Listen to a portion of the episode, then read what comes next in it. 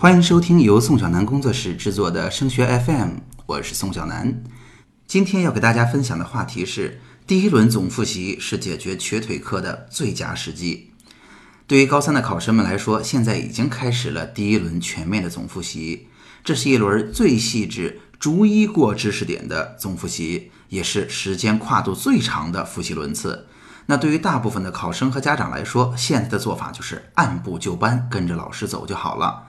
那么最近几期节目，我们来给大家说一说第一轮总复习里是不是还有哪些蹊跷？那今天要分享的是，第一轮总复习是解决我们瘸腿课的最佳时机，甚至也是最后的时机。首先，我们来给您定义一下什么叫瘸腿科哈。对于一百分的考试而言，如果我们的成绩在六十分到八十分之间，或者甚至没能及格，也就是说我们还有着很大的提升空间，这样的情况我们叫做瘸腿科。对于有些成绩非常优秀的同学来说，可能大部分我的成绩在九十分以上了，只有一门在八十五分左右，这不叫瘸腿科哈。那么为什么现在是最佳也是最后的时机了呢？我们先来说说为什么是最后的时间了吧。现在啊，真正我们说天资不太聪明，也就是很多老师说笨笨的同学，其实是很少的。大部分同学有了瘸腿科，一定是方法或者心态上有硬伤。我提到了心态，一定要去做调整的。那么大家也知道，在学习或者工作当中，只要方法有调整，你就可能有波动。这样的波动可能是变得更好了，也可能在一段时间之内暂时变得更糟糕了。对于高三的考生而言，这样的波动最好不要发生在高三下学期。到了高三下学期的时候，离考试越近，学校就会越提醒大家采取一个相对保守、求稳的策略。到时候，无论是我们的饮食习惯、我们的作息时间，还是我们的考试习惯，学校都会尽可能的让大家固定下来，来避免高考时的紧张和压力给我们造成很大的影响。所以在四五月份，如果我们再去尝试改变自己的学习方法，带来的波动可能会导致考生的自信心受到巨大的挫折，所以这现在或者说高三上学期是改变我们瘸腿科的学习方法最后的机会了。那为什么说高三的第一轮总复习也是解决瘸腿科的最佳时机呢？因为对于瘸腿科而言，考生多半是基础知识或者知识结构有问题。那么我们在第一轮的全面总复习当中，老师讲的就是这些知识。而且呢，复习的节奏也不超级快，所以这时候正是我们解决瘸腿科的最佳时机。那话说回来，我们的家长们应该怎么做呢？首先，我想告诉您，不要把这话直接的转述给孩子听，不要现在告诉同学们说：“哎呀，你知道吗？现在是解决你瘸腿科最好的时候，你要加油努力了。”这样多半只会把压力传递给孩子，但不会带来实质性的帮助。大家知道吗？在我接触到的这么多的同学里，大部分都曾经自己尝试过要解决掉瘸腿科目，但是其实他们遇到的阻力也是不小的。一部分人呢是经过了各种各样的尝试，一直都不成功，所以一直都没有成就感，实在是不愿意再重新开始了。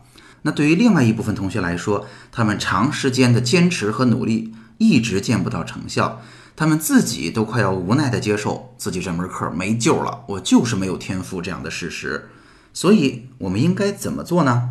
下面我就给您一个可以执行的一二三。相信大部分家长猜到的第一条就是学习方法。我想告诉您，不是的。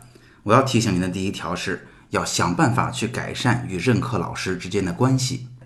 千万不要小看了中学生跟任课老师之间的关系对于这门学科的影响。很多同学就是因为喜欢这个老师才喜欢学习这门学科，就是因为讨厌这个老师就特别不愿意学习这个学科。那我所提到的去改善与任课老师的关系，并不是提醒家长要去跟老师送礼哈，更多的是我们要找到合适的场合，比如说家长会，比如说去接孩子的时候，要告诉老师，孩子其实很喜欢这门课，孩子很希望在这门课上有所突破，他对于这门课多么的用心和努力，只是一时找不到方法，希望老师能够帮助他。那每一个老师都喜欢积极上进的孩子，如果老师跟孩子的关系得到了改善。相信大部分同学都会有所起色的。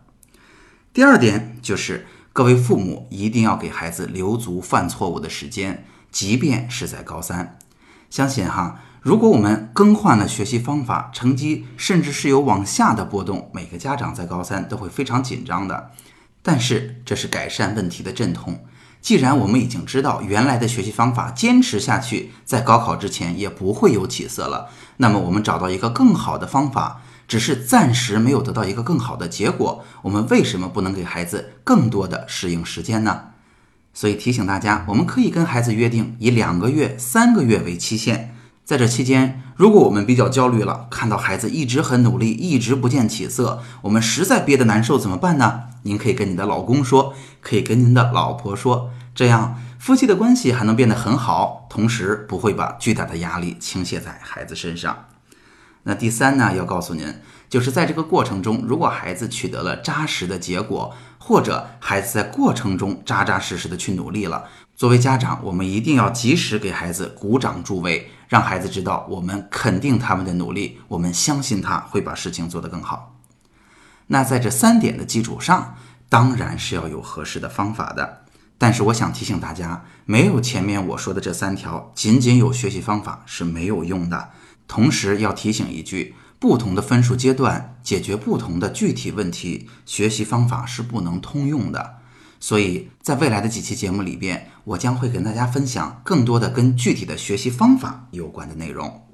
好，今天的内容就到这儿。欢迎您也来升学 FM 提出自己的困惑，也欢迎您把自己成功的经验在这儿与更多家长分享。升学 FM 让我们在孩子升学的日子里相互陪伴。我们下期见。Thank you.